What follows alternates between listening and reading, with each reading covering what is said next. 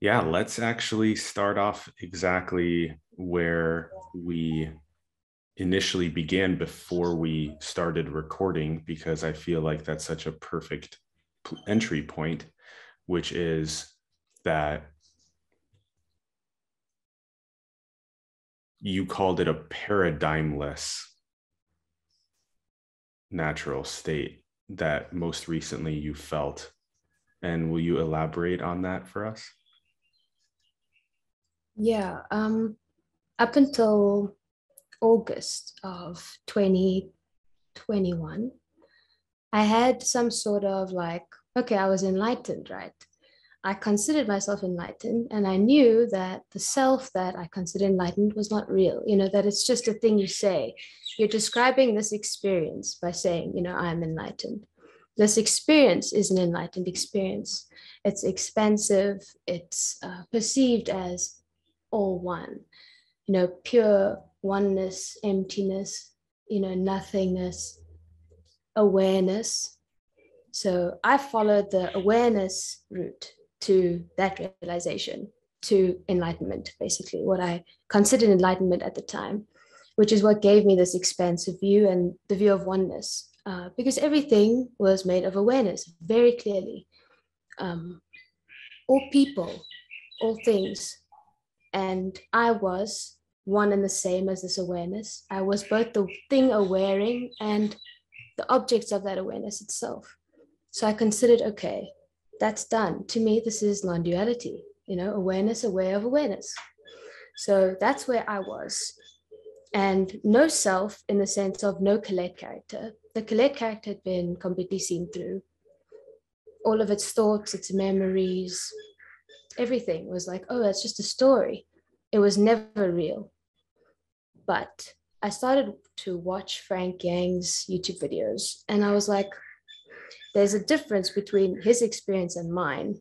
Mine isn't trippy. It's not, I mean, yes, I have blissful states, right? I have blissful kind of psychedelic states, but it's not anything to write home about. Of course, this is spectacular, uh, perceiving no separation, beautiful, but there's this thing that my experience doesn't match everything that he says. And that was the first time I'd encountered someone's teachings that I couldn't relate to. So then I started thinking about what if what I'm in is a construct? Nice. And I, I used different things. I started to think about deep sleep. You know, whatever deep sleep is doesn't matter. But it was like my gateway into thinking, what is this awareness that I think is my continual baseline state? Am I truly always aware? What is my experience of deep sleep? Then I started to think about flow. You know, when you're in an activity and you just lose yourself in that activity. After that activity, I'm like, yeah, I was aware because I can remember. So I'm, I was aware. There wasn't an absence of awareness. Then I realized that's an afterthought in the moment when I was in flow, I was not aware in the literal sense. And so that started to crack this awareness paradigm. And whether or not, you know, you're aware or not doesn't even matter. You know, whether you're aware in deep sleep, aware in flow state, doesn't matter. That's just the train that I took to get to, you know, this place of, oh my goodness, what? Mm-hmm. So after that, taking into account the fact that I didn't match Frank's experience. I started to think about the nature of awareness. And I thought, what is awareness without something to be aware of? Mm-hmm. And that was my main final sort of inquiry. And I know that theoretically, true non duality is awareness, aware of awareness, which is technically one thing, right? But then I started thinking that's like saying, I'm eating, but there's no food, right? I'm eating and eating, it doesn't quite make sense. There are two things here. Awareness implies something to be aware of, whether it's awareness aware of itself or awareness aware of multiplicity. That's still the subtlest of dualities. And so last year, I sat down and I found myself meditating and I was doing what Frank spoke about in his videos, which is Vipassana. And I was looking for the source of this awareness because for something to be in a subtle duality, there has to be a subject and an object. a subject must be present, perceiving something. So I realized, hey, there's this pull in my head. There's a sensation in my head that believes it is aware. Bear in mind, I had popped the locality bubble in a way as well. I no longer felt I was in my head. So it was a perfect paradigm, ideal enlightenment. But this thing was taking credit for awareness somehow, subtly. And in a moment that I objectified that thing, it was like a desolate wasteland immediately. It was like um, gravity was acting on the body for the first time. I remember sinking back into the couch that I was sitting on with this crazy inertia. And because before, you know, you've got the center in the body and you feel like you are sort of holding it together.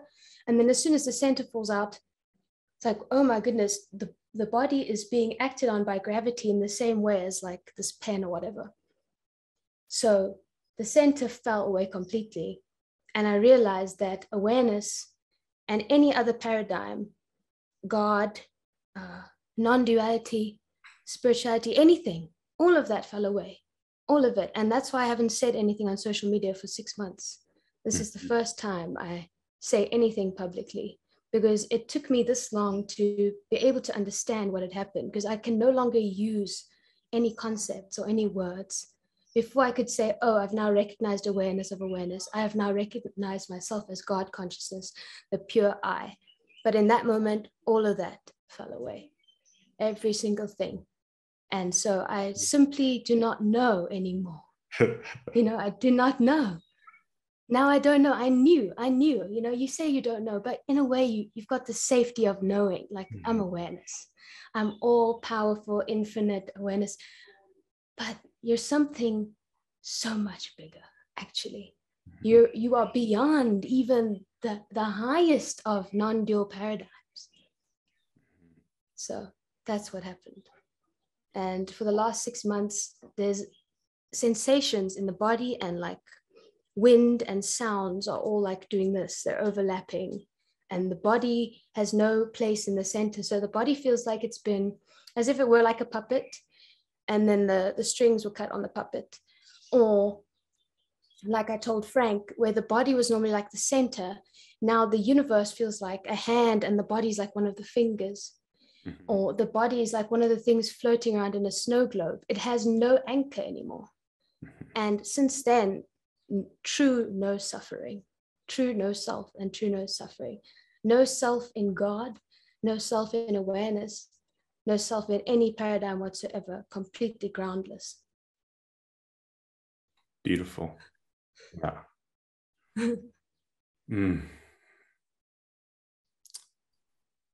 Yeah, it feels like an honor um, to be um, a uh, a that you felt an energetic draw to be able to share here with me on uh, this channel for the first time in in six months. And it also um, feels really divine with the way that um, where we're both at because um, I feel very similarly to um, what you describe, which is the inability to really speak um, about it the last uh, half a year, also. And although um, there have been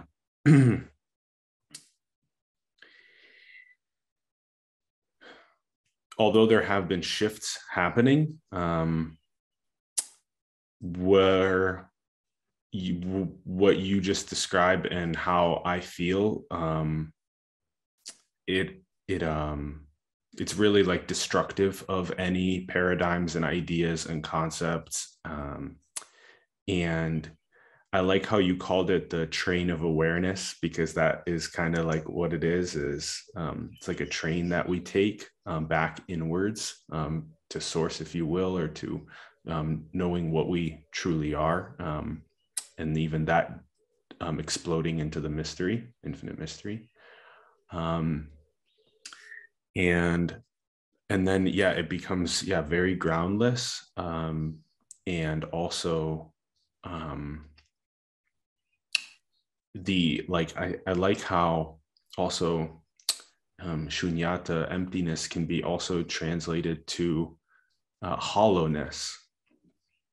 That's another great, um, yeah, like recent um, feeling. Because, and then like the hollowness can sort of like the intelligent um, energy or infinity, if you will, can um, sort of um, just most effortlessly just flow the body mind to where it needs to be um, and mm. even to serve the rest of um, creation like waking up um, yeah.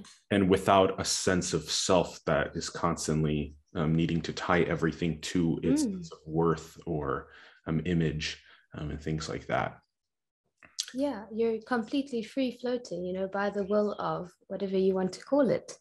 You are no longer resisting anything and so you're following your literal divine path. You know if you if we were to call it anything the true freedom of no longer resisting some sort of you know given way for the character. And um yeah just not not being locked into anything the the free flow of not being locked in is insane. You know as long as you're locked into something whether you know a hobby a, a job a non-dual paradigm enlightenment you are limiting yourself. You are setting up boundaries in which the character can only move like you know this within this paradigm. And as soon as you shed the paradigm and you you're a free agent you'd be surprised you know you just get done whatever to and with you're just a puppet for whatever this is I love how you also described it like a being the hand and then of the universe and then the body being a finger. Um, that's a great one. I've also used the uh, the towel as an analogy because you know the towel has all of the little little uh, yeah. pokey yeah bits for that are strings that then are what like absorbs the water from our body when we rub it yeah. And so then we're that's the towelness, if you will, is like the universalness. And then all of those little body minds are the little strings. Um mm. and I and it and it's just how the mystery expresses itself in this dimension, we could say. Yeah. Yeah. And yeah, it's a seeming multiplicity, but not really. You know, and it, it's not even wholeness. It is not even oneness you know so if you're stuck in oneness yeah just drop it and see what happens it is something far beyond that total mystery the first time you can say nothing about something yeah. that's that's such a big deal because we always have something to say. You know we always we can always talk about stuff and even this we're talking about but we you know we can't really but what a feat to actually be experiencing something for once that i cannot describe. Yeah. And you know the it, it's interesting what you said about the like mission awakening mission. Before i was thinking you know people are sort of caught up in different you know things. Some people are like spiritual. Some people believe in like spreading the message of awakening. And i was like unknowingly negating those roles. I was thinking you know that's not the point. The point is to the point is to just get yourself enlightened and then whatever happens happens you know? So there was like this kind of bias to like uh, you could say spirituality and like spreading of the message because what does it matter? Because source doesn't care if anyone wakes up to it yada yada yada and then when the center fell away I found myself immensely involved in spirituality for the first time. Started reading the Law of One, um, got into the Ra channeling, all of the stuff that I'd previously thought is ridiculous you know mass awakening um you know these goals that i thought were futile or egoic have now just started flourishing without a center so there's now this like mission mission to help people see what's seen here but with no internal egoic need to do so Perfect. and it seems to truly just be the way that things are you know it's not because someone needs to feel fulfilled by teaching and making someone else enlightened. It's not that. It's even when the center falls away, you're still you still find yourself helping others, whether you like it or not. Because that's just the way things go. It's like this thing wants to spread itself. Yeah. If if you're not spreading it, you're in a way caught in a bit of a paradigm. I have read um, what's it? Perfect Brilliant Stillness by David Carse. And he said he's just, you know, he woke up and no matter how many people uh, begged him to teach this thing, he just refused because he doesn't want to lose it. He doesn't want to make it into a concept. You know, that's kind of like fear based. Mm-hmm. If you let yourself loose completely, you'll find yourself naturally um, spreading this thing. So whether whether it's via spirituality, law of one, um, Dharma missions, you know, it's great. It's great. And it's the way this thing moves. This yeah. thing moves by spreading itself. It's it's definitely I mean, it's not entirely true, but it's pretty true to say that it's the way things should go. It is the evolution of humankind yeah. toward, you know, the foreseeable future. Yeah. So it's great, you know, what you're doing with the team and um, just getting out there and having fun while doing it. It's fantastic. And before I would have negated that, you know, I would have thought, it doesn't matter. I don't know why they care. You know, why do they care? And here I am caring so much. Like these people need to wake up. so yeah, you just get you get totally destroyed everything all your all the stuff you thought you know i was like crystals don't work no apparently you know everything else relative truth um, I thought the law of one was just relative, but that's the thing. The relative is the absolute. Yeah. There is no absolute truth. The absolute is the relative. They're intertwined and one and the same. And yeah. enlightenment is not a goal. It's a it's the journey. It's this entire thing happening. Mm-hmm. Whether spiritual, not spiritual, you want to renounce all your stuff, you want to go live in an ashram, you want to, I don't know, party it up in the Bahamas. Who cares? Who cares? It's the way this thing moves. Yeah. We could even say that there's a there are a couple different um, thresholds and at um, like these different thresholds of deconstruction we could say um, of the sense of let's say four things primarily that i've noticed it's self others world, and stories. Those four things. And the deconstruction of those through inquiry, vipassana, concentration, meditation, realization, integration, that that typically takes us to thresholds and we could say that if we get locked into one of those paradigms or thresholds that there's typically still a, a non deconstructed remnant left because we're still locked into a conceptual paradigm. And then as we sort of blow through those, because there's still something that feels unwhole or it still feels um, like the seeking impulse is still there, we we recognize that it becomes more and more non-conceptual um, paradigmless and when that fully hollows out then it's an organic feeling without a sense of self that the only thing that's left is for this body mind to be a vessel or a channel for the universe knowing itself and waking up to itself. And there's nothing else for it to do for it to be for it to express. And it's that's that's also liberation. Um like you said earlier there's you're following the divine blueprint. Um and there's just such a like there's a warmth. It's like a it becomes like a musical instrument that's just yeah being played in the symphony. Um yeah yeah. exactly. Yeah you know like you said if you're locked into something no matter how enlightened your experience is there's an anchor somewhere that's keeping you locked in whether that's a story or a sensation um, or a self you know as long as you have a self in something you will be locked into something. And that's just that. And it can be as simple as like three questions.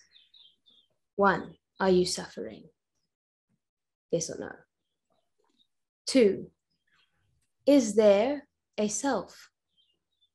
Is there any self? Do you identify as anything? And then the third one, is there a subject to your experience?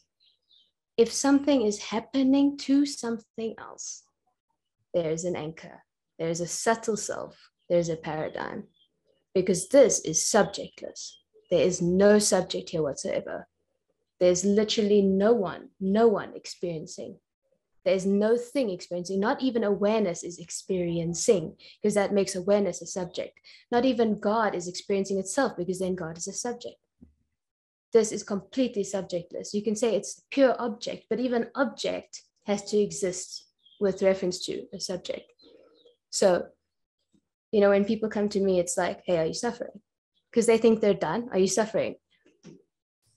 Yeah, you know, it's uh, sometimes there are kind of uncomfortable moments, and uh, but the but the awareness is there, and I'm aware of it, and I'm like, okay, you know, that's that. You're you're just you're stuck. You're stuck because you're still suffering. You're just rationalizing. You're saying, oh, I'm aware of it. You know, good or whatever. Or or you're combating your suffering with like a God consciousness mentality, which is like, I don't need to suffer. I am super strong. I'm infinite uh, God, infinite awareness. Still not. Still not. And there's a subject there. There's something taking agency. What's doing that? What's doing that? What's deciding, like, oh, I'm taking witness position. Oh, I am awareness. Because when this whole thing is flattened out and you see that there's zero subject, the the so-called subject from before is like happening but it's happening as like simultaneous um like firework events mm-hmm. Like yeah. when i decide like i want to watch netflix or something i can feel the sensation of wanting to watch netflix a pull across my chest which before was like oh i i the subject want to go watch netflix. Now i feel the sensation arise the thought of netflix simultaneously but there's no one underneath that. And there's there's no there's literally no agency no subject total emptiness. It's desolate desolate desolate. And another thing that i realized with the that recent shift was that this entire thing perceivably now takes up no space no space and it that was one of the most frightening aspects of this realization hmm. because i knew theoretically okay we're a dream in god's mind you know we're a thought were the original thought. But practically, in my experience, things kind of had shape. I could see the ephemeral, I could see the transparency of the awareness that things were made up of. But it didn't do this. You know, it didn't, nothing collapsed on itself. And now, when I look around, even though there's apparent space in the room I'm in, I can see that this is not even an atom's size of space. Mm. We, we barely exist we barely exist and um, you could say we don't we don't exist in a literal sense. None of this is real in the sense you know of taking up space and happening in time. Mm-hmm. it's all just you know in, in the exact same way as the dream you have at night. Very common analogy that non-dual teachers use. You know in what space did that room that you dreamt of take place? Mm-hmm. and i knew that theoretically and because i'd heard it but i never saw it. So in that moment when that dropped away, I was like, because the walls just closed in, the body just disappeared. And now, no matter how far I look, it's like smooshed. Yeah. It, it just takes up no volume, which is insane. And if that's not your experience, like carry on. You know, don't, don't, people mustn't be discouraged. Um, because I see so many people making like rationalizations. Like I said, I'm, I'm aware of it. Um, I know I'm awareness, so it's fine. It's hurting the character, but it's not hurting me. All of those are justifications. They're all paradigms. They're all your mind trying to keep you in this box that you don't see the reality that we're talking about. You know, very, very clever, very smart mind. Let's use the most subtle non dual trap, the last one. Let's hope they stay here. And if they see through it, damn it.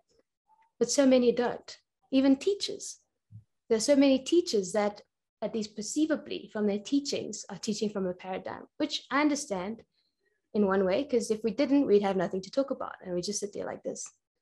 But it's a hint to really investigate your experience and be honest. What am I sticking to? What do I believe myself to be? Do I believe myself to be God? Is that my experience? Is life happening to me, no matter who that me is? Life happening to awareness? Life happening to God? If that's the case, should be investigated. Mm-hmm. Yeah. I love the three that you brought up. It's a really great way to have an access point or an entry point. Um, so, of course, suffering is, and just being honest with these two suffering, um, if there is still suffering, if there is still a sense of self. And then, how do you differentiate the second and the third, the sense of self and the subject? I would say that the subject is like a perceivable thing and the sense of self is an identification, a mental identification. So the sense of self is like I rest my sense of self in awareness. I know intellectually, and it's my experience that I am God. I am awareness. And then the third one would be is experience happening to something. Because you see, some people stop on the second and they say, No, I'm none of these things. I don't have any identifications. Because their mind is smart enough to say, no, I don't identify as anything. I identify as what is, whatever. I don't have any identifications. But then there's still a sense of separation in the third step. Is this thing that you're not identifying with happening to someone? Yeah. And I mean, we could add a fourth one actually. Are you seeking? Mm. Are you seeking? Nice. Yeah. Cool. I like that. Mm-hmm because if uh, if there's no suffering there's no seeking no self and no subject or no duality then the natural state seems to be operating the show um, and if any of those things are uh, in place then there's further let's say investigation um, mm. yeah. Yeah. Further freedom yeah. to feel. Yeah. Mm-hmm. Yeah it's not like work you know as long as you're looking at it like oh there's more seeking to do i've got more i need to do more inquiry damn it you might as well just just stop right there and go do something else and come back when you actually feel like yeah. finding out what you are you know sincerely. Because you're already right off on the wrong foot if you're thinking of it as like a job or like oh it's so much effort to like loosen the center i really need to sit here for a partner for eight hours just stop. You know that in itself is a paradigm. Just release that and then you're already more free than you would have been eight hours into vipassana. Yeah. There is a bumblebee in my room? Hmm. yeah. So it really takes honesty. It takes i've heard Adya refer to honesty as something really important and before this i was like oh yeah he's just being Adya. you know Adya is very um what's like subjective level. He's very homey, very sweet with people's problems. And I thought that honesty was one of those things. You know, yeah, be honest, obviously, be a good person, whatever. But no, it's pointing to a radical honesty within yourself about where you are. Exactly. Yeah. Yep.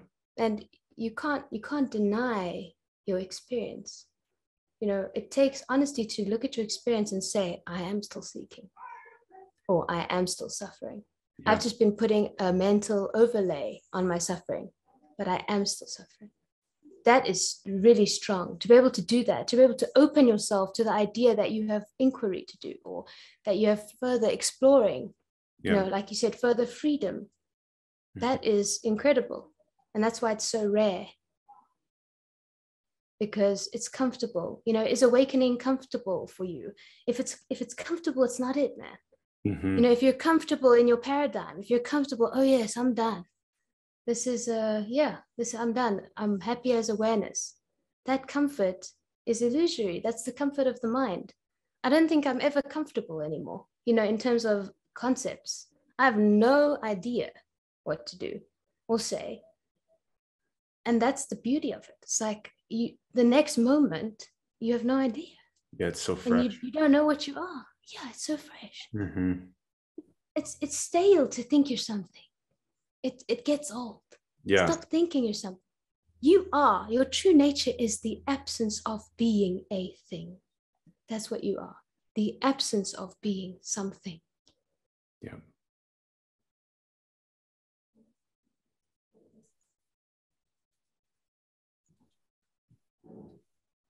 Mm, yeah.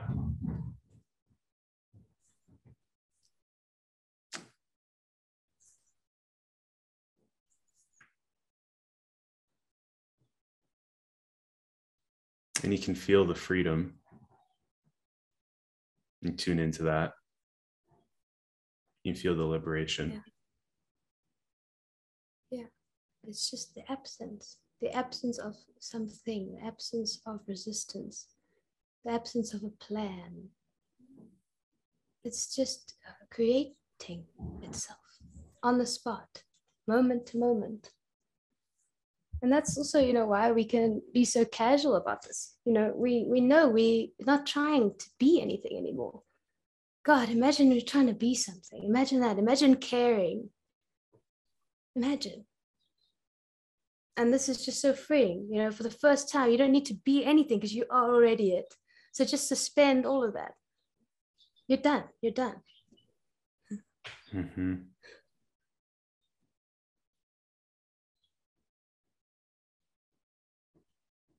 Mm, yeah. The freedom of not being a thing. Yeah, that, that came to me and I thought, yeah, it is that. Because it, it took six months, you know, for for that to to come. Because for, for six months I had no clue. And then I was like, oh, you are not no thing. You are not emptiness. You are not awareness. All of these things, I'm like, it's not it. It's not it. Oh, you're the absence of being something. That's what you are. That's why we can't catch it. That's why none of the labels fit. That's that's why if you're caught in a label, it's a paradigm and you can move out of it because you're not a thing. And we've heard that, but we still somehow make that into a thing. We're like, oh, I'm not a thing. That's the thing I am. I'm nothing. I'm no thing. But no, you're the absence of being a thing anything.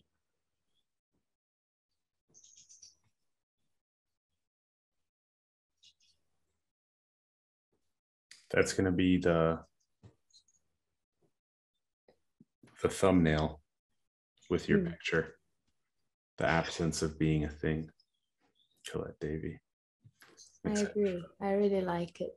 I yeah. really like it. It's it's my only true wisdom from this this whole thing. It's like the one thing that I'm like, okay, cool, we'll go with that. Everything else just gets discarded. It's like, no, you are lying. You are lying.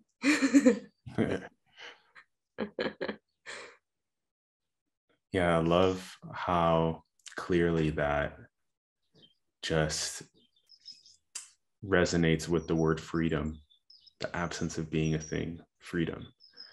Um, and I love how you brought up Adya and honesty. And before we started recording, when you and when you shared about the the paradigmlessness, and then immediately what came through, because there's no self image that wants to be seen a specific way. So then there's the ability for the intelligence to just channel through. And so the way that I responded, the way that it responded to itself was that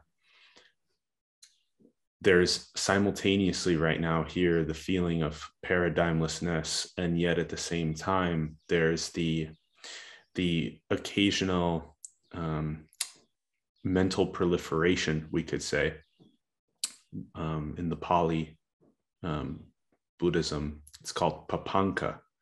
Um, it's like mental conceptualization and mental proliferation around a sense of self self image the world others stories.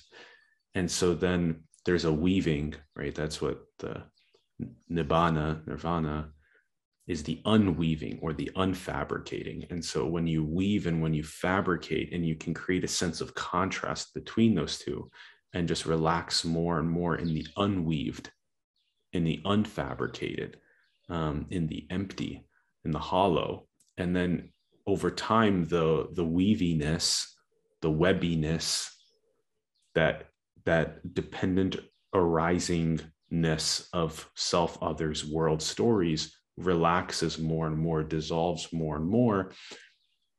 And then so that's this honesty right? That's just this honesty. It isn't mm. the the atlas character or finger of the universal hand doesn't need to appear any specific way to the other fingers to be valid right? To be worthy.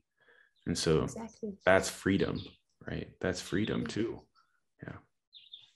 Yeah trying to be anything other than what you are is resisting what is.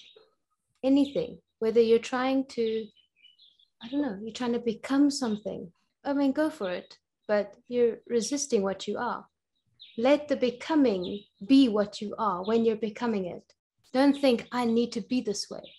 I need to be seen in i don't know like i need to be seen as a teacher or whatever. Oh my goodness. Yeah. imagine i i would have thought like i can't open for the the wasp that was there because i need to see more like spiritual. I need to sit still but there's a wasp going zzz, so i was like hey i don't need to pretend anymore.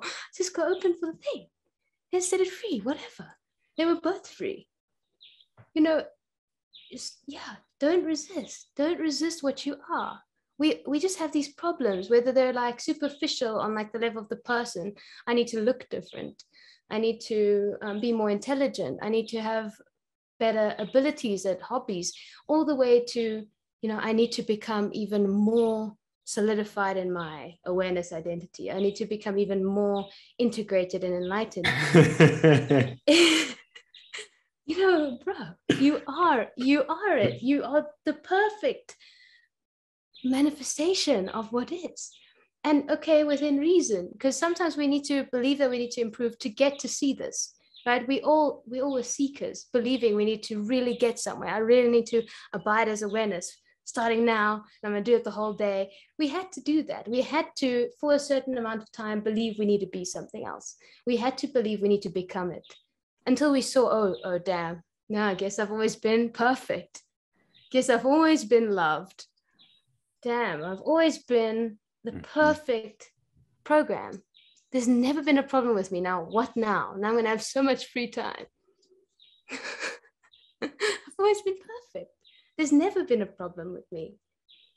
And believing that was resisting the fact that I'm perfect, that everyone is perfect and unique believing that I had to change was just a mask over that so that I didn't see it.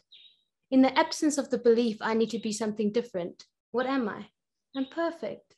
Because it's only the belief I need to be something else that creates that reality. It's, you know, your thoughts and your belief systems. So much of the manifest is created just from that. Mm-hmm. If you're believing something in a moment, that is your experience in that moment. Guaranteed. If you believe I'm insecure, wow, you feel insecure. Wow, what a surprise. Throw away that thought, then what are you? Secure, safe, protected, loved, perfect, divine. And you are exactly where you're supposed to be. Because everyone thinks I need to be something better. I need to be somewhere else. I need to be doing better in my job, my relationship, sure holds relative truth in some cases, but normally, no, you don't. Just stop thinking that. Stop thinking that and see the perfection underneath your ridiculous belief. Hmm. So it's it's like you you now get to know your perfection for the first time. The person never existed, so the person never disappears, and so therefore this illusory person can finally know its perfection. It can finally stop trying to lose weight. It can finally stop trying to work harder than it wants to or can, pushing itself to the limit. Because even this illusory person now sees, oh, damn, I truly am a divine creation. And I'm exactly where I'm supposed to be at this point in time. And it could not be any other way. And that's the case for everyone. It's just that some people are not seeing it yet. And they need to believe they need to become for a bit until you see, oh, wow, no, I don't. yeah. Oh man. One of the things that uh, Bentinho Massaro and the No Limit Society uh, team, as well as community, are really um, focused on as a as a paradigm for liberation, let's say, is the three or four body system. So we have the, the physical, the subtle, the causal, and then, if you will, the great causal or the I am body, the awareness, love, and light. And it's what you're describing right now is so beautiful because at the causal level is where all of the assumptions and the beliefs are seated. And they propagate into the subtle, into the mind, and into the physical. So, at that seed level, if you will, use this beautiful visualization or this system that so perfectly, we could say, mirrors the way that trees also blossom from seeds out into fruits. So, very similarly, and so if the right nourishment isn't there at that seed level of that you're i'm already whole i'm already free um, i'm already one with it all um, i'm already empty and hollow of any need to try and get external validation and whatnot then that will appear as the fruits in the physical will appear in in the space of your awareness and consciousness um, but if there are these unwhole, unworthy, um, lacking, separate, local into the body thoughts um, that are at the seed level, constructs, if you will, then those will operate the show. And that's what we've been calling like the gremlin or the hitchhiker. And so you can really feel that uh, on your nervous system, like when not only for yourself, but for when you're around your other selves, you can really feel it when it's operating the show. And so the liberation is a process of inquiry into where did I pick up the belief or the assumption? And then that could also be called what real shadow work actually is. Yeah. Yeah. Yeah. Yeah. Very interesting. Again, you know, before all of this, I negated shadow work because I thought there's no person. The person doesn't exist. Why do I need to deal with the person's problems? Uh, no, I'm not gonna. I'm just gonna meditate and I'm gonna negate this thing's existence. Then after the shift, I was like, oh wow, what are these sensations? what what is this like that feels like trauma? It's weird because now it's just in the body. It's been cut loose of any suffering. So it's a very unusual case. Whereas normally people do shadow work as part of like spirituality before awakening or they'll take the progressive path. Um, I k- kind of jumped into awakening. It was very fast. Um, and then like a year and a half later, this the, the final shift happened. And so I didn't do any shadow work. I, I didn't, I left the character completely messed up, traumatized and uh, all kinds of things, feeling inadequate. And after the shift, I was like, what is this like feeling of uh, not good enough? What, what is going on? Because it doesn't make any sense and so I've now realized that this this this is an integral integral part of awakening. I would have thought that it's separate. You know, my biased awareness mind would have thought, no, that's shadow work. That's for the person. What I'm doing is the real work. I'm getting enlightened. But no, that's not how it works. There are two sides of the same coin. So only now has this character started to investigate its thoughts and belief systems um, about regarding inadequacy and so on because they don't they don't click with the experience anymore. There's a very clear experience that everything is perfect but then there's a sensation in the throat of fear um, and like a narrative passing through the head of like i'm not good enough and it's completely foreign. Mm-hmm. um, there's no longer this like thing that's believing it to be true. It's not holding it together. But i was like this is so weird. Is this what i was thinking about myself? That's insane. So now you know shadow work. Great and I'm starting to think like these are the beliefs that were governing my outward behavior my whole life. And I didn't know. Mm-hmm. I only mm-hmm. see it now. Nice. I only see it now. And and you know, I should have before, but it is what it is. But it's it's integral, integral, integral. It's it's so important that the person gets aligned with its true nature as well as like the the perspective shift because you, you're just going to have be like a mess of a person within the natural state. Don't even don't do that. You want a holistic full aligned like creatorship uh, experience. You don't want to feel inadequate within an enlightened framework. You don't want to that's not pleasant. Don't ignore the person. It doesn't exist anyways. So exactly like what you said these these seeds that are planted if you plant the inadequacy seed what do you think is going to happen on the outside? Obviously your your entire circumstances are going to paint that picture for you because it's mirroring you. Mm-hmm. if i believe on the inside i'm not good enough everything on the outside is going to tell me the same thing because reality is a mirror. Yes. If i am empty reality is empty. Yeah. that's another thing i realized with the recent shift that this is just like i've heard Bentinho say smoke and mirrors. Yes. It's that's all it is and so you can go right down to like your fundamental belief that's causing you some kind of friction or suffering or whatever, whether that's like, I lack something, I'm not good enough, I need to be something else, I need other people to validate me, I need attention, all of those can be traced back to an ev- often an event, often years ago. You've been carrying this for 20, 30 years. And for some reason, as soon as you see that, like I was telling my boyfriend yesterday, as soon as you see this event cause this reaction, it's no longer the current thing that's causing it. You're like, oh, this started way before this person pissed me off. This feeling started 20 years ago. It's not because this person said something to me, it's got nothing to do with this. The circumstances are just painting the picture from 20 years ago and that belief got put in my head somehow. And so as soon as you see that, it already starts to unearth itself. It's like, oh, so this doesn't tie to this, which means I'm I'm not inadequate in this situation. And it starts to unravel. Mm-hmm. And then you become empty first, and then you become full. You know, so it's first like yes, you're, you're so caught up and you're so contracted and you feel like you're not good enough. And then you're like, okay, then there's emptiness. And there's just like this hollow, like, then what am I as a person? That's when like the fulfillment starts. Mm-hmm. what i am is perfect. What i am is good enough.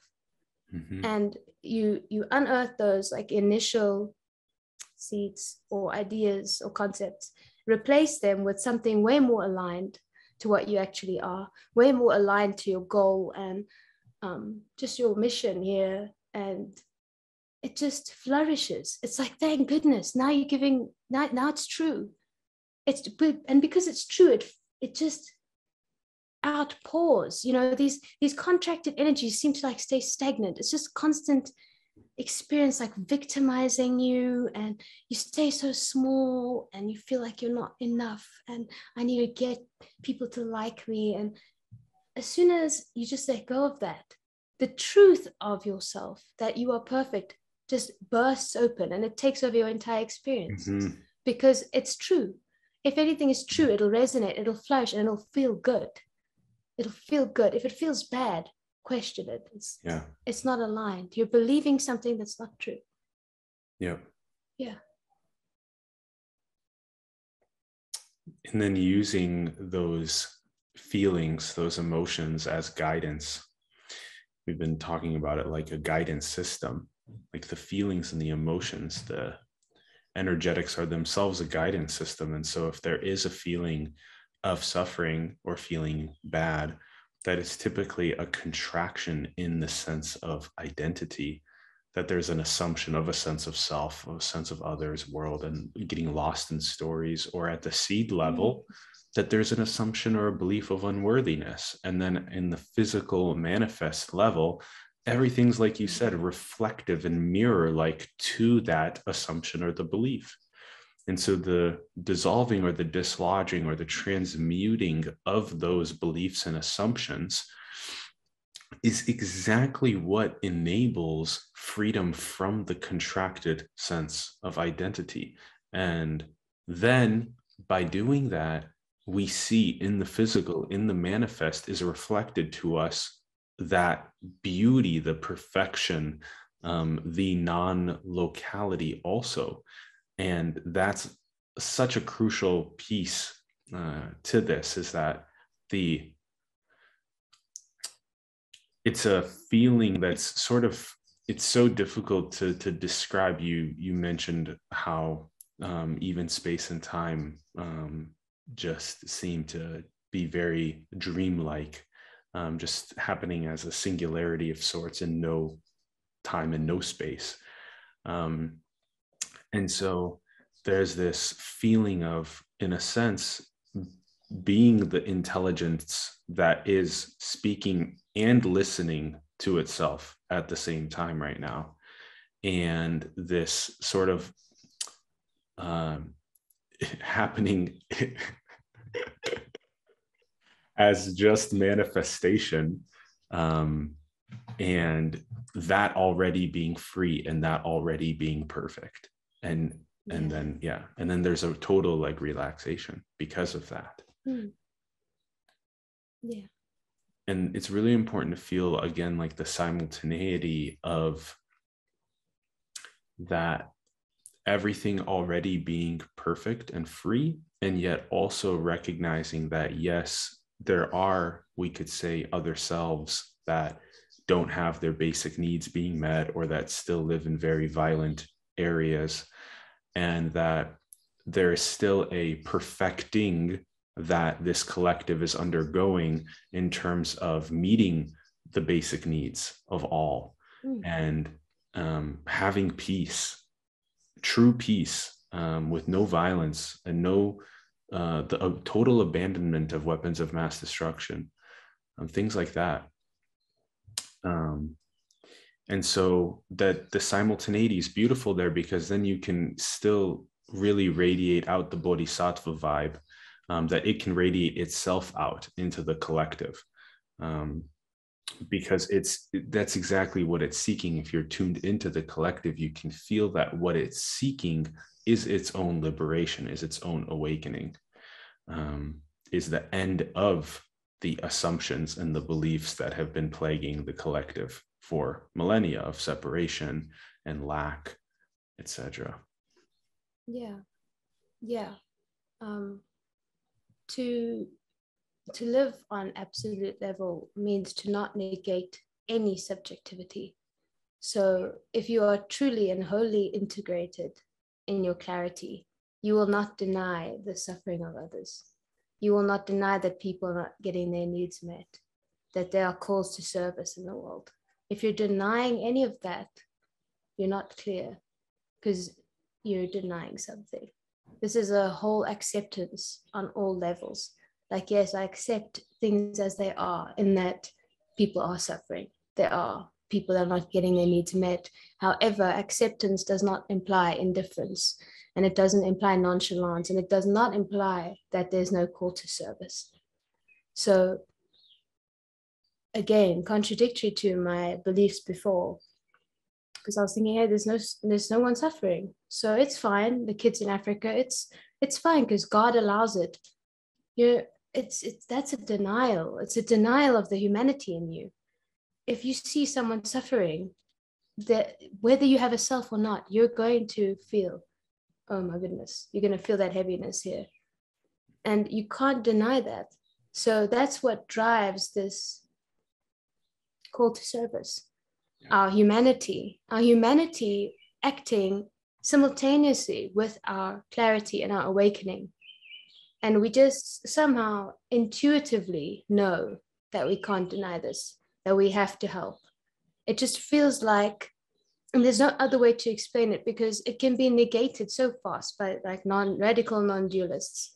Um, if i say anything it can be negated. If i say no but i really feel like i need to help they'll say it's just a story. But it's felt it's felt as a deep sense of i am almost obliged to help the end of suffering in any way that i can. And denying that is painful. It's it's resisting and it's it's contracted. It's contracted. So again these stories that non-dual paradigm and the non-dual community tells itself there's no self. So everyone can suffer doesn't matter. It's god's plan. You know throw all of that away and you will go help that person on the street. Throw away your story you know you will you will give $50 to the beggar. What what are you doing? You're ignoring your humanity and your man your humanity itself is divine. There is no separation. There's no separation between your humanity and your empathy and call to service and the absolute. They are one and the same, just like through and through, you know, on almost like on levels. If the absolute is here, it's like funnels down yeah. kind of into the being and the acts of service. And and it just should not be negated by all these stories. Non-dual people say hey don't tell yourself a story but they're telling themselves a story. And i don't mean to come off like i'm you know contradicting on duality absolutely not because it's what brought me here. But there's just so much that like Bentinho and you and the team are kind of ripping apart in terms of spirituality and non-duality. Because on the outside it's like oh they're following a story that people need to be helped. Come on. But there's a deep felt sense that that is true that humanity is moving toward a global awakening. And you, you can't tell someone that who doesn't feel it because it sounds like a story. In the same way that enlightenment sounds like a story. Oh yeah you feel blissful all the time? You're right. You can't explain it unless you feel it and if you feel a call to service and to end suffering, then it's aligned, I believe. Yes. And sure. and not only the call to service to end suffering, um, but also what and the and the freedom for um, all of the the blocked energy to, mm. to just the contraction those contractions to be liberated but then also on this collective level what actual paradise or heaven on earth truly feels like when all basic needs are met and when all are able to actualize whatever creative artistic expressions that they desire.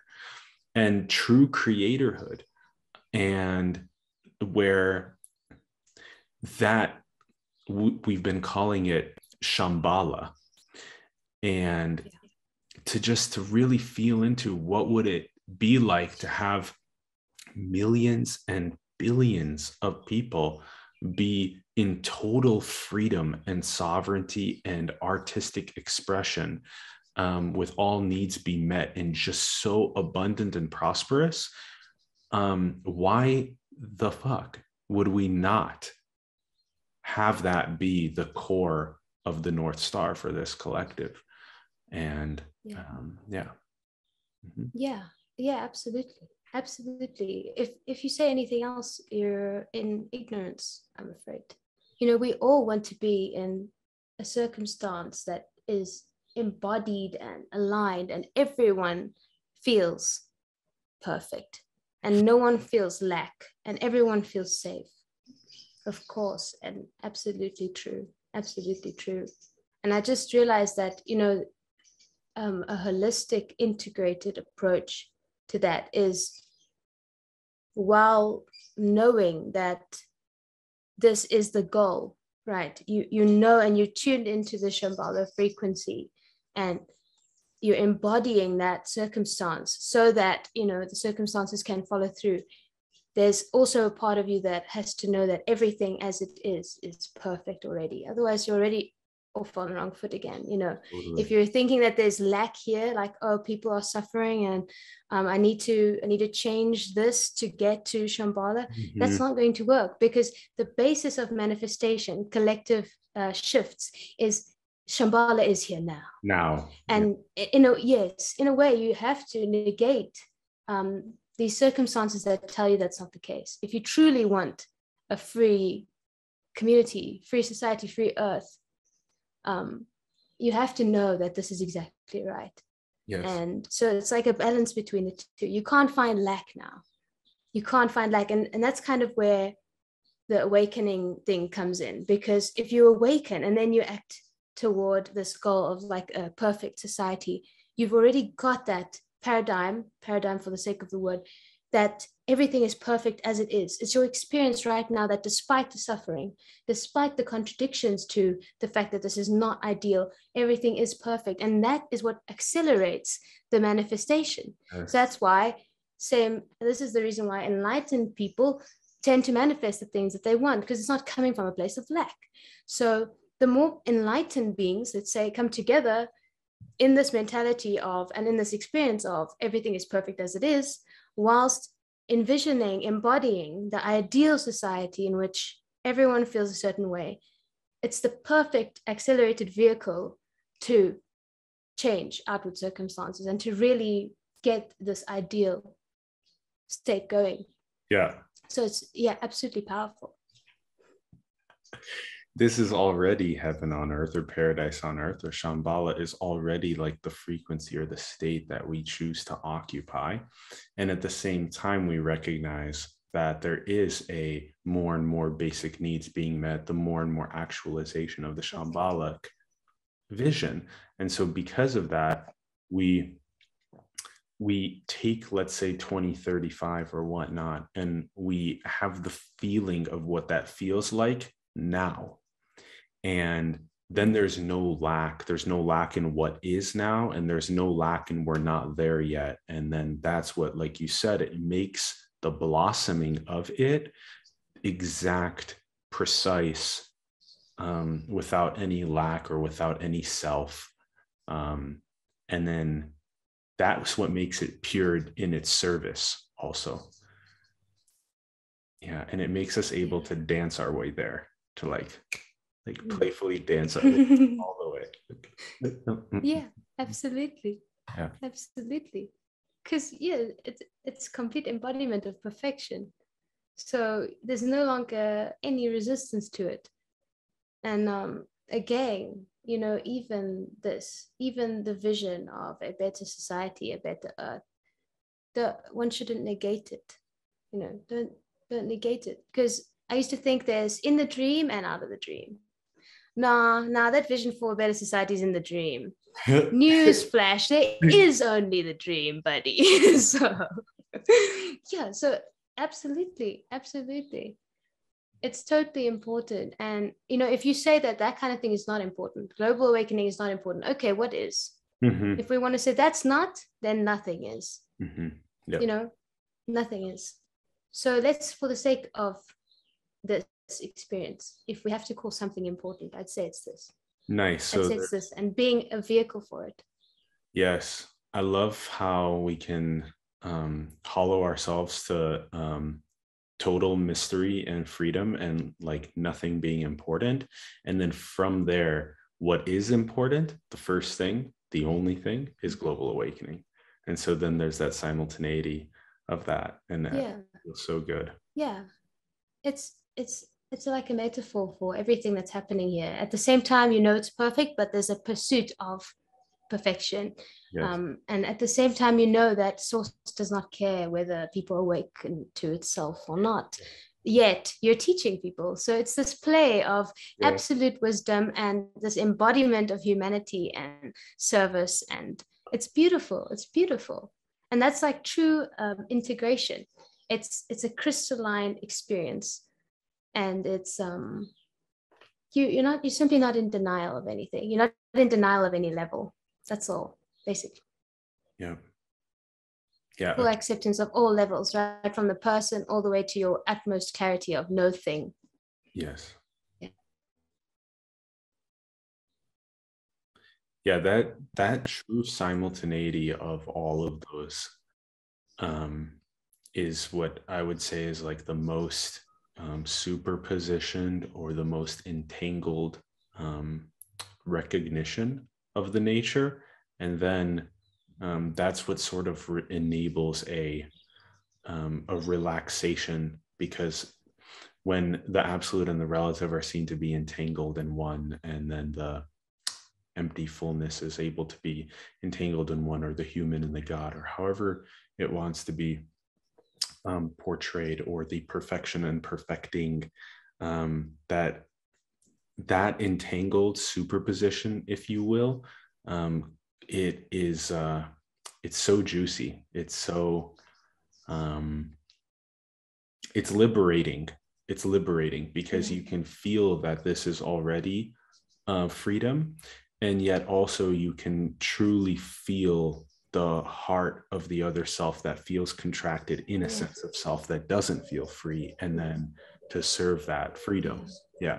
So that entangledness, um, it prevents us from falling into um, a single dimension or a single uh, construct or position um, and so to stay entangled or, or to stay superpositioned is uh, highly advantageous it's very shapeshifter like it's very mm. what i've noticed is um, some of the most uh, awake and some of the most present to um, the natural state is like that. Yeah. Yeah you go from being contracted enlightened to organic unenlightened and you don't care what you are. Um, when i when that shift happened the most one of the most let's say things that like stood out the most was the organic biological um, flowing nature of this. Because the awareness thing although it's vast and expensive and beautiful is a rigid structure. And when a paradigm like that is let go of you come into this organic shape shifting nature like if you turn your head you've you've shape shifted into the entire room yep. you know. And no matter what you do whether you're cooking teaching you're literally shape shifting into that activity. You are no longer something keeping its form while other things happen to or around. So it's it's a complete surrender and and a knowing that i don't ever need to be anything but very deeply very very deeply so that you can almost metaphysically take the shape of different things and different experiences so that shape shifting quality is i've heard frank mention it before as well and um, again, that was something that I didn't feel before. I was like, okay, I guess theoretically, I can see awareness is manifesting as all of this. And so, therefore, shape shifting. But that is a different thing to the actual experience of, like we said, turning one's head and, oh my God, I became the room from this angle. Mm-hmm. It's and and this shape shifting quality, although this is the basic example, is just what you are throughout everything, throughout service, throughout fun, all activities. You're just like this organic mush with no border, no center that's just becoming whatever is happening. Yeah. It's stunning. Yes. Mm. And to not have something like calling the shots anymore. You know, there's no longer a thing that's like, I don't know, trying to mold this thing, trying to change the experience into some other shape. You are happy with whatever this experience appears to be.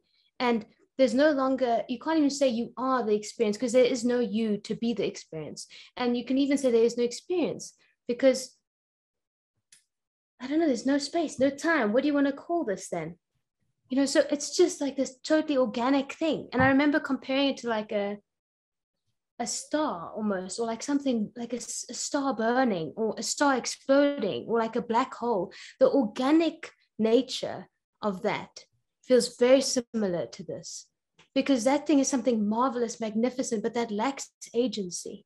It doesn't have an individual um, thing that's orchestrating its magnificent show that it's putting on the burning. And that's how this feels. There's no longer this thing that's like, oh, I need to burn bright tomorrow and less bright the day after that. You're just this organic biological function flourishing, flourishing yeah. like a star or a black hole. Mm-hmm. Nice. Yeah. That's a great way to tie the macrocosm to the microcosm because it's the natural state is the way that the black hole and the sun and the planets orbiting the different stars that that's how that operates. And as ra would say the law of one that that's the logos that that's the very intentionality for the creator to know itself. And that we are that same organic biological function of the creator knowing itself on the microcosm in the mind body spirit complex expression and it's just so clear that um, that that there's like that natural organic mushy um, blossoming unfoldment that um, that there's there's nothing better than than to be totally free and to just be um to like be that and to um, let the mystery move and also have a good idea at the same time of what you truly are. Um, and to um, to yeah just be a humble servant with no name and to just laugh like laugh and play um, also so much. Like we love that as as our team um, so there's like of course there's this like exciting navy seals or viking energy and then there's also this very relaxed like buddhist meditative energy. And then there's this like laughter and this dance and this play also this hilarity. And and even we know it's so true but when you're laughing hysterically with um, close friends i mean there's no time. Yeah. yeah. there's no self absolutely. Yeah. Yeah the experience of fun and the experience of beauty and the experience of love and therefore friendship and things like that you are completely immersed in your true self. There, there's nothing that wants anything to be different than it is. There's there's no name there there's no character there that you're completely immersed in the other or the experience to such an extent that there is no you. And that's why these experiences are so um you can say like significant to us. Why we want to have fun why we want to um, have love and friends and community. Because these acts resemble ourselves they are little manifestations or like little examples little like prototypes of true nature little glimpses you could say. And they're they're good to model after you know they're they're because this this state this true final whatever it is is very similar to you know a deep love a deep intimacy um yeah. You you kind of feel like you're you're constantly on the edge of i don't know sometimes it feels like you're being tickled in a way you're like ready to laugh at any point you know? Mm. it's it's just like exhilarating and you're on edge and it's spontaneous and those are all the things that you feel with friends. Or when you see something you really like or when you're super excited. And that's i can't think of anything else that life is for in terms of the human experience now that you know all the things have been shattered all the ideas of you should be this type of way you should become an enlightened guru teacher an ashram all of that since that dissolved, it's like, oh no, this is actually just to have this experience of like fun. You know, the, this your higher self, if you want to call it that, is not invested in any of your petty issues, any of your goals, anything like that. It's it's literally just you know embodying as this character for now to have fun. It's like it's like summer camp for it, in a way. And if you tune into your higher self, you feel that, you embody that, and you can feel, oh, wow, none of this is serious. I wish I'd known this. None of this is serious. Again, while simultaneously knowing, okay, there are, there are serious issues that need my help. But inherently, I can just laugh. I can just have fun because that's what this is for now. There's nothing else. There's nothing else than being happy. There's nothing, nothing, nothing else. Yeah. You know, we just thought there was something else. We thought there was something other than pure creative fun, but there isn't. And it's beautiful. Yeah. yes. So good. I love how you called it the summer camp for higher self. It's so cute. Yeah. you know, we're busy stressing, like, oh my God, I need to do this. Uh, we're just lost in the you know the camp activities kind of. It's like oh i really need to do this team building in a way that's going to be constructive but we just forget why we're here. We're here to have fun. And the more you're tuned into your higher self the more you know that and you embody it. And the least you're in tune to your higher self the, the more problems you perceive the more you feel like this is not what i came for. Why am i here? The more you lose sight of the fun thing you know so it's great it's great. And all of this stuff happens simultaneously again like none of this is not enlightenment mm-hmm. like higher self and degrees of consciousness. It is it is. To say it's not is to imply duality. So yeah tune into your higher self. See let your higher self give you clarity according to what you like as to what you are and become enlightened. Stop negating your tools. You have a higher self. That's not a belief. Just go see for yourself and you'll see and these they, oh, there are all these available things that can help you. But we all follow like this thing. We're all like a buddhist or a non-dualist or a spiritualist and we don't like mix them you know? Before i was like i don't have a higher self. Everything's empty. Not true. Not true. Nice. We're for fun. Nice. Mm-hmm. Yeah we're here for fun. So good. So good yeah because why create uh, separation um, when we talk about um, like one that um, most recently especially in like let's say the last half year that was just so transformative was recognizing the similarity between um, no self and capital s self. And realizing the similarity between that and um, the one infinite creator. And just seeing how there is only that with itself. And that is made of love. It's made of fun um, of light.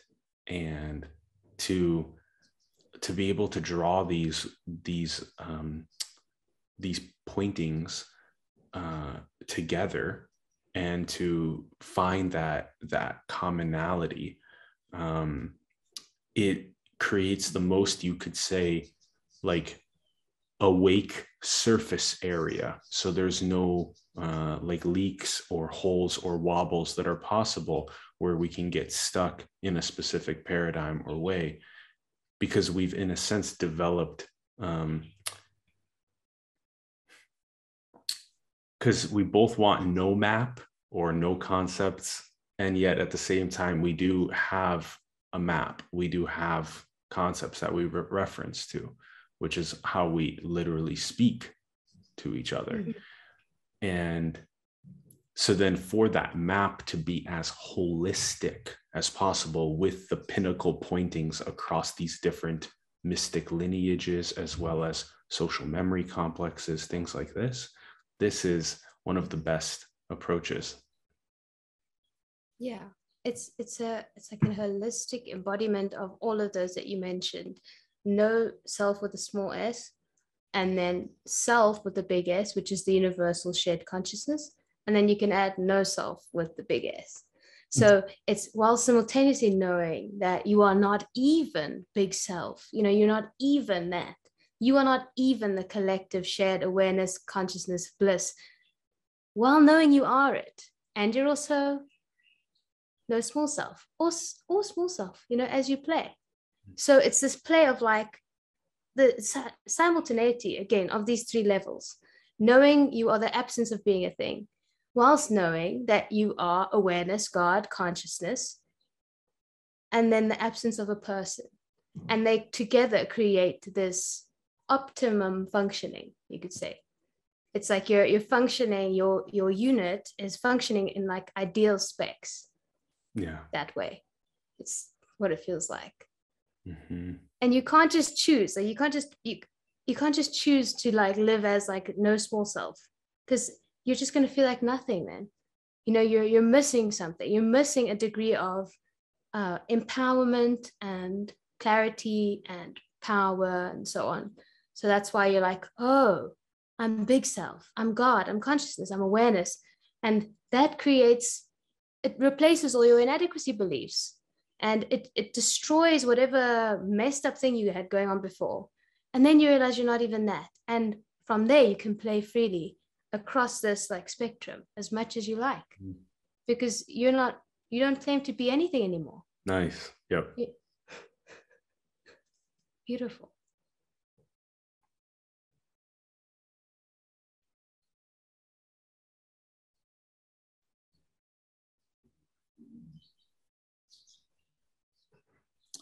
Yeah and then the you can be moved the body mind can be moved by the intelligence. So you, as the intelligence, can move the body mind organically, naturally, effortlessly to exactly where it needs to be on this spectrum of the simultaneity of all levels. And yeah, it's so freeing. And this yeah, depending on the situation, you know. Sorry, Karen. It's just like I just loved how there wasn't like a stuckness because that's normally what would happen is there would be like a stuckness that would then yeah at one of those like levels, shapeshift to a level, then there'd be some sort of stuckness. And that's where usually the sense of like, oh, this paradigm, or oh, my sense of self image, or my I'm too deep in a story, or I'm too deep listening to another self story, and now I'm ruminating on it. And then there's a liberation from that back to this whole spectrumness. Yeah. Yeah yeah for a while we seem to fluctuate like that a little bit you know for a while you feel like you're you're stuck in something especially say now you get into an argument with someone that's very like uh, intense and you feel oh no i'm i'm in the other self ego and and you feel oh i need to i need to shift back into alignment or whatever. But you know very soon if you let that happen you're like oh that that was also it. You know that argument was it, it was fine. It was fine. I didn't need to go anywhere. And it's a manifestation of this this play across this like thing. You were just simply down there for a little while. You're not stuck. You're about to bounce back up. Relax you know and that's just the play of experience experience will always keep changing you will never ever ever just be one thing like we said earlier you're the absence of being something so stop trying to stick to one thing stop trying to be aligned in every moment because you are resisting the experience of non-alignment, so-called non-alignment. You just need to see that that's not non-alignment. You know, within reason, obviously, always room for improvement and so on, becoming better and more holistic. But the yeah, there shouldn't be any stuckness in the experience. Eventually, at first, it'll be like that. It'll be I'm not abiding, or um, I wish I could shift back into that expansive place that I was in earlier, but now this argument has contracted me. But eventually you're just like, oh, this argument contracted me. And then very shortly after that, you're expansive again. Because that's just how we are. Again, we shapeshift. We will shapeshift and we will mirror an ego, ego, and we'll contract to communicate with them mm-hmm. because that's the nature of our communication. We communicate on their level, and that's not something to be like condemned. You're not if you're not hurting anyone and things like that.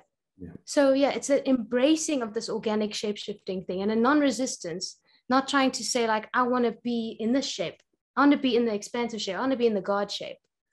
No, you are in your absolute shape in all of those.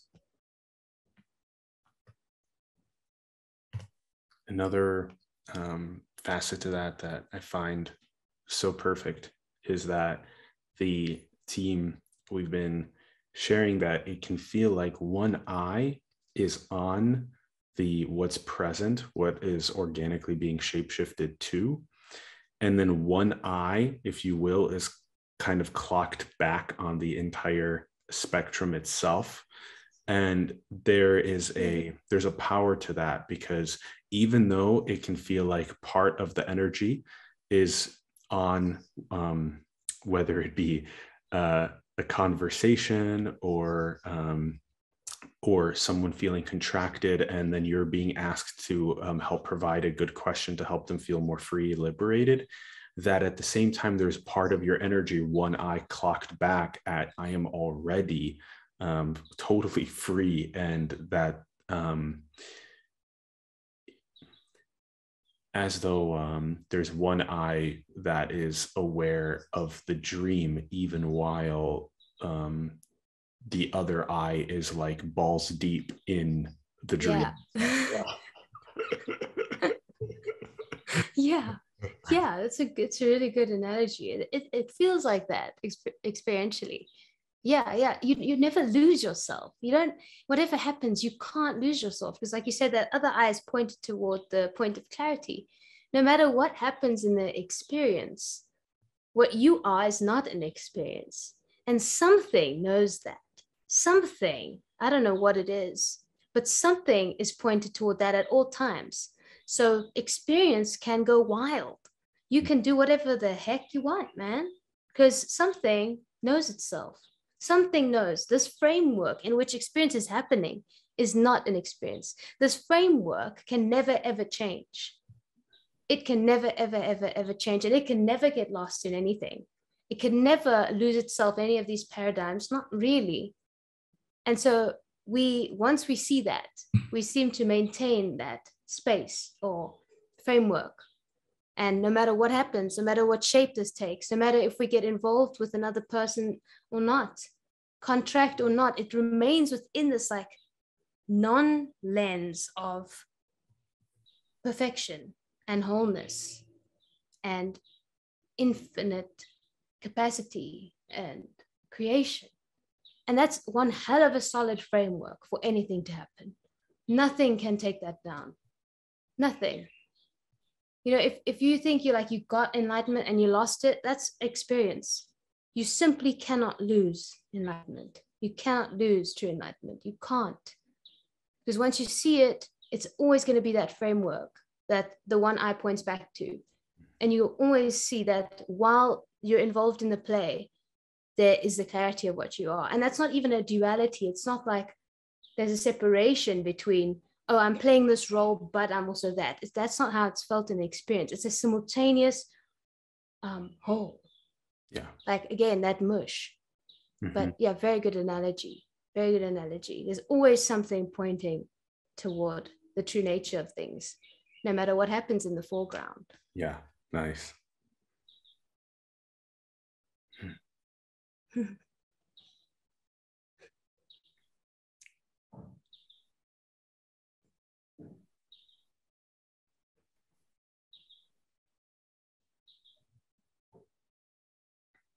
very nice that one can talk about this now. You know, it's the perfect timing. Even this, you know, there's a reason that even this like discussion didn't happen before because there was probably some kind of disconnect or something Yep. paradigm and paradigm you know it would have but this there's there's an, a, like a mutual shared agreement that whatever the hell this is is and it is all there is Yes. And it is more freedom with itself rather than um, what could have been maybe several months ago when we were first exploring doing this, what could have been um, a little bit more con- uh, slight contractions showing up. So it is, uh, it is really nice. Mhm. yeah this is entirely free entirely entirely free perfect embodiment. Yeah. yeah as long as long as you're stuck in anything you will have a contracted space or contracted energy. Um, and you can deny it if you like but only for so long before you realize oh damn i am contracted. There's a sense of something here that is not integrated that's not ready that's not um, that's fearful or lack based any of that the thing that wants to get something the thing that wants to be something different. Any little glimmer of that should just be looked at. Because if you have a subject, all you need to do is turn it into an object. It's that simple. Whether that be like psychologically, like an, with an attachment. Like I believe that if I lose my, I don't know, my favorite item, I'm going to feel a loss of myself. That's an attachment. You have a self in that item. You know just sever the ties. See that that's an object. Same goes for anything else. The the self that's claiming to be inadequate the self that's claiming to be anything. Turn it around. Look at it. As soon as you look at it it can't say anything because it's now an object. And who's the agency then then you're in agencylessness and that's basically like i guess the the idea of all of this um Yeah. like it comes back to those like three or four things that we said. If you're suffering, there's something, there's an experiencer. There's an experiencer, there's a subject, there's a self. If you're seeking, just look, just turn it around, just look at that thing that's pretending to look at everything else. And then you level the playing field. And then you, you see it's only ever been objects of experience. We're all objects of experience God knows how that works. But it's true. Yeah. How infinite manifestation works. Yeah. For no one. For no one and for nothing. Yeah. You know, it's even a slight stretch to say that it's it's manifesting for itself because it's not even doing that. It's even less caring than that. It's like, I'm just doing what I'm doing for nobody, not even for me. I'm manifesting not even for any perceiver. I'm not even manifesting for someone to enjoy it. On relative level, yeah, the people can enjoy the experience, but on absolute level, there's no one here to enjoy what's happening. And that's what's so beautiful about it. It's like creating art for nobody to see. You know you know that the art has been created and you left it in a desert somewhere and it'll never ever be seen. And but that's the beauty of it for nobody. It's just the creation. Mm. just the spontaneity. No goal.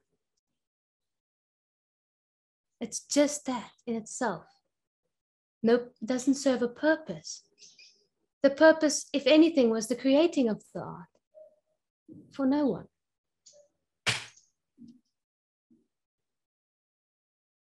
Hmm. Ah.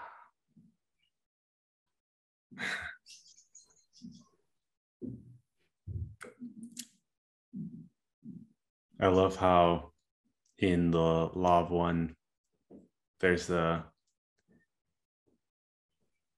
the creator will know itself as the you could say the explanation of the infinite manifestation. And then I also love, like you shared, the infinite manifestation being for no one and being like making an incredible universe with all of its epic dance, knowing itself, expressing itself, but then that also being in a in a painting in a desert. And to really be able to like feel that it um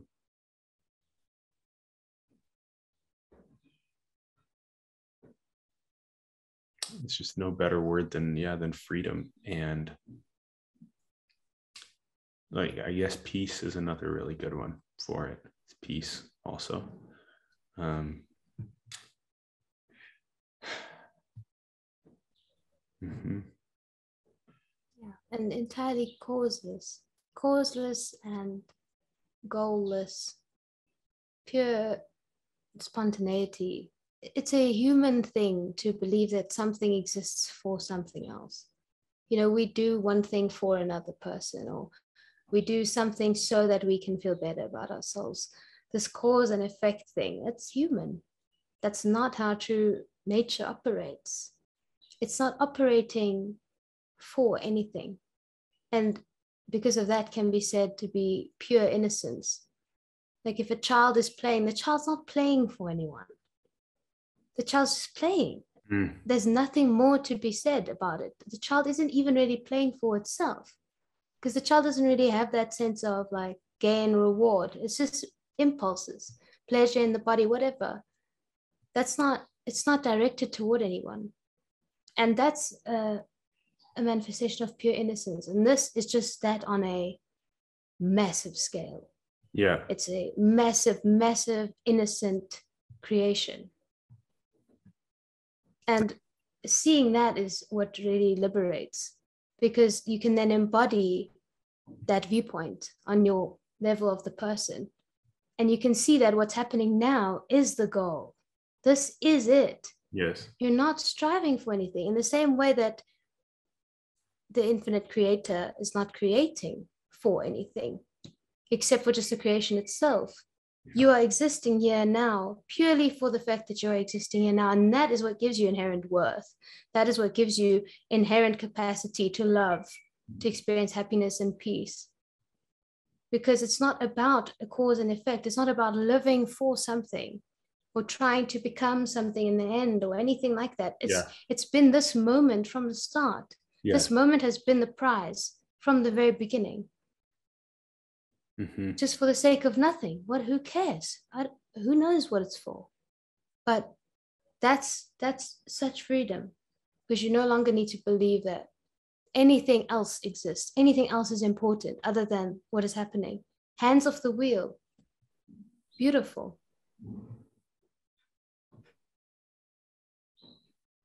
Mm, yeah. The microcosm of childlike innocence as the macrocosm of universal innocence, of the infinite manifestation being totally innocent and um,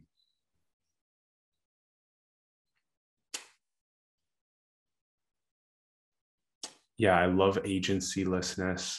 That's so good, also.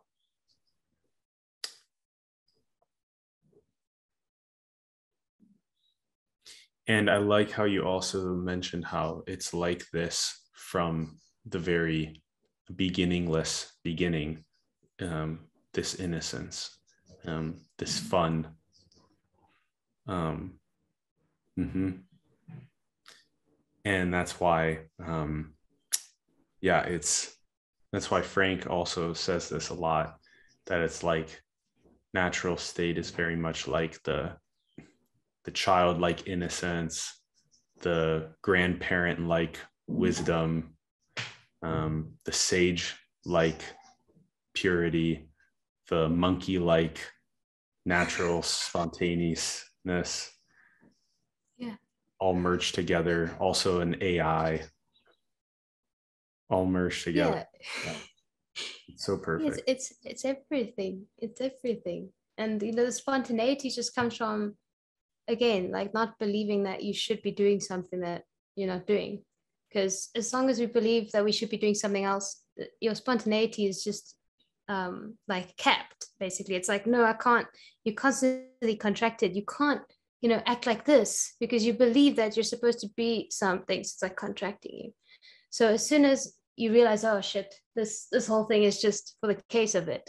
Yeah. You you just automatically embody the spontaneity. Yeah. Yeah. And um, you you know that you're operating risk free you can do okay within reason whatever you like. It's a party. No matter when you were suffering when you were like uh, that was a party too man. Sorry.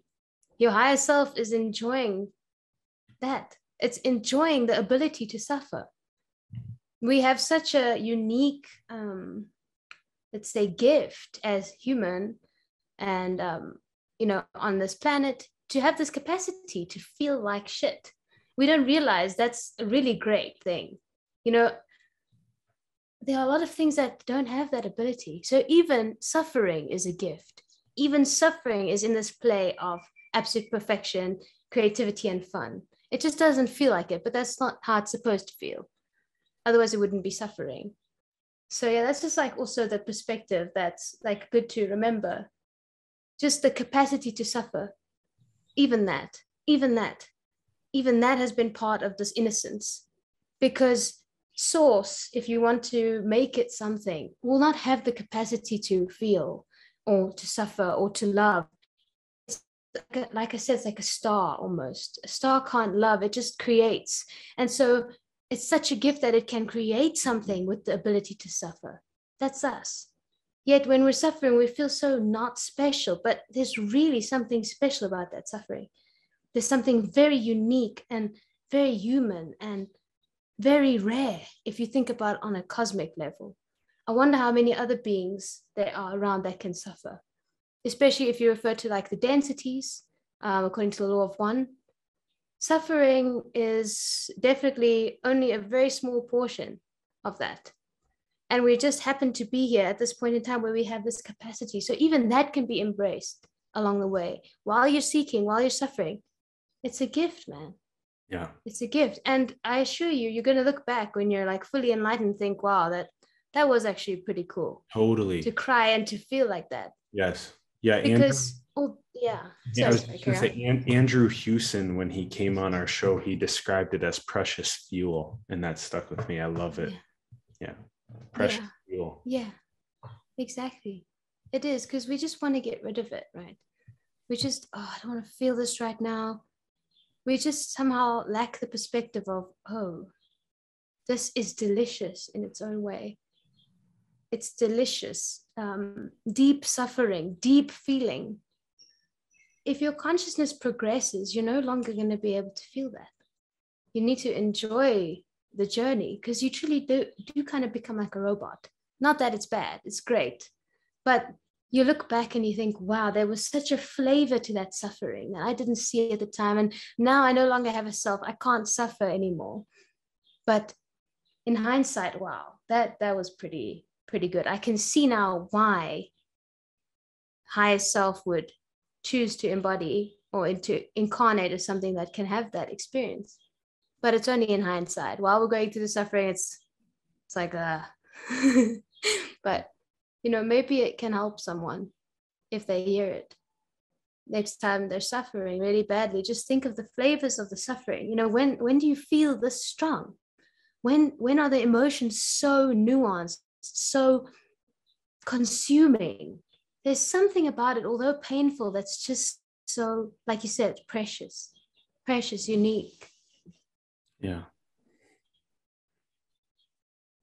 Yeah.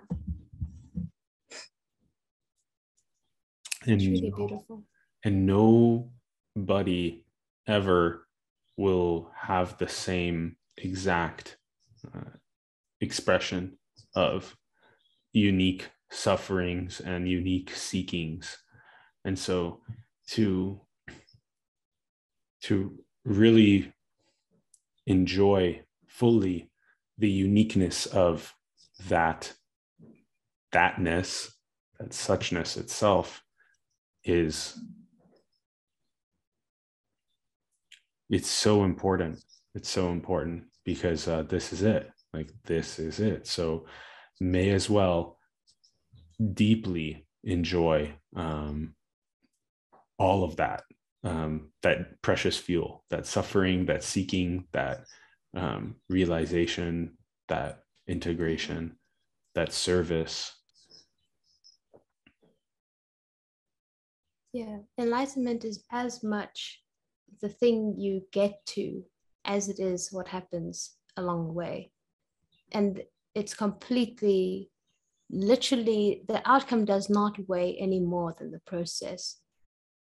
I, I remember when I was going through the initial stages of uh, no self, the small, character, the death of the character, you could say, I would wake up in the middle of the night and my head was the size of the universe and I I couldn't find where my head started and where it ended and even that created immense disorientation and suffering. I I remember, you know, like in those movie scenes where the characters like this over the bathroom sink, like looking in the mirror, and they're like high on some kind of drug. I felt like that. I was like, oh my God, what, what is happening to you? You are this is this is so scary. I, I I can't find myself. I'm looking at my body, but this isn't me. And I was so scared. I was fearful and it was suffering. But in hindsight now, there was something about it that I will never, ever, ever get back. Yes. And ev- everyone is going to have that same kind of experience where something is frightening or heartbreaking or but when they're out of it they're gonna they'll look back and think wow there was depth there that i've never felt again. The yep. uniqueness of that experience was the flavors that made it could never come together again now. They could never make that particular feeling that particular feeling of like dread and existentialism and i didn't know where my body started and stopped. I didn't know who i was and it was the dead of night and i felt like i was tripping and I was so scared, but guided by this grace, guided by this beautiful sense of everything's going to be fine. You are shitting off for now, but you're going to be okay. But at the time, it's like, oh, I just want this to be over. Mm. But that should be wished less. You know, suffering should be embodied more a little. It shouldn't be resisted along the way. Because, like you said, everyone has this unique formulation, unique mind even if I tune into the mind of another, it's it's nothing like mine. Everything in my paradigm gets shifted. It's like it's rearranging if you tune into the energies of someone else. And I thought people were reasonably the same. I thought we're all kind of have the same kind of patterns in our minds and same templates and stuff, but it's not true. we're all formulated completely differently. And we all have completely unique experiences of suffering and completely unique experiences of just happiness and love and the diversity, the diversity. I love how you said all powered by grace, also. That was so beautiful. And I love how you talked about the synthesis of flavors coming together for the exact feeling. Um, and I feel like on our next conversations that we can explore this like so much deeper. This is such a cool yeah. part to it. Um, yeah. I love even just tuning into that love feels different across all 8 billion in this collective um, that all the patterns of expression feel different for all 8 billion and that's that's such a beautiful thing too um, and yet it's all like comprehended um, by the same one and that's also so beautiful at the same time and so and there's and there's just no ground um, to stick on. And then that's so freeing and so liberating. We covered and just so much goodness, Colette. I'm so grateful. Yeah, me too. It was really, it was a very good sharing, especially after being quiet for so long. It was like, I don't know what I'm going to say. And uh, I hope that I, I can say something. And we did, we did. And I'm very, very grateful and um, very happy to have spoken with you it's kind of like just been like sitting like been marinating kind yeah. of and not i haven't really allowed an outlet because there's there's like yeah there's this want to like make sure that everything is stable first that i don't conceptualize something in a way that it's not yeah. and these past six months i'm probably going to be back on instagram after you post this um, but the past six months have just allowed this to like really settle and also for the teaching to be able to come forth in a way that is more understood and more holistic. And yeah, I really appreciate being able to speak here. And thank you for giving me the opportunity to do that. And it's been such a great sharing. I really loved every minute.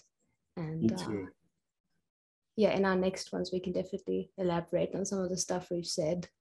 Yeah be very exciting. Thanks for your beautiful radiance love. Thank you likewise. Thanks. so good. Thank you. So cool. Thank you. Yeah oh so cool cool cool so um let's see what shall we say now we can say um thanks everyone for tuning in. Thank you. Thanks guys. Um, you. We would love to hear from you in the comments below. If you want to write a comment, we'd love to hear from you. Um, anything that really like stood out, caught your attention, um, helped you on your journey, um, where you're at in your journey. Um, maybe either Colette or I can come in and write back to you. Um, uh, also, you can subscribe to the channel if you haven't yet. Um, you can also like the video, that helps the algorithm. And even share the video, also, that's a good idea. Uh, if it brought you value, you can share it with others and just spread the message more. You can find um, Colette's Instagram in the bio. So you can go and check out her Instagram, where she also makes lots of posts about the subject, and you can go and follow her there. Is there another good link that we should put in the bio? Not yet, but very soon, possibly this month. I think. Ooh, yes. Mystery. I love it. yeah, yeah, we got to expand the teaching. So, yeah, I'll be back on Instagram this month, Feb, and shortly after some more links. But cool. Yeah. So then check out the bio um, for those links. Also, we'll add them there as they get published. And also the link to um, No Limit Society, the organization that we were talking about. Um, training free agents for the ignition of global awakening, manifesting Shambhala. Um, if you want to check that out, the link's in the bio as well. And yeah, I'm really excited. We'll probably um, tune back into uh, doing another one of these rounds soon and just see how that keeps blossoming in our friendship. Super looking forward to it. I'll I'll go ahead and I'll end uh, the recording, and then you and I can just stay in the room for a little bit. Okay. Okay. Bye, everyone. We love you. See you. Bye. Thank you. We love you.